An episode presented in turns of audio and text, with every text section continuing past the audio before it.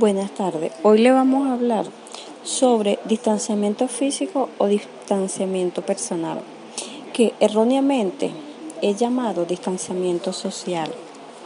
Distanciamiento social se trata de mantener espacio entre tú y otras personas. Este distanciamiento social no es lo mismo que una cuarentena o el aislamiento personal el cual consiste en tratar de mantener cierta distancia entre tú y las demás personas.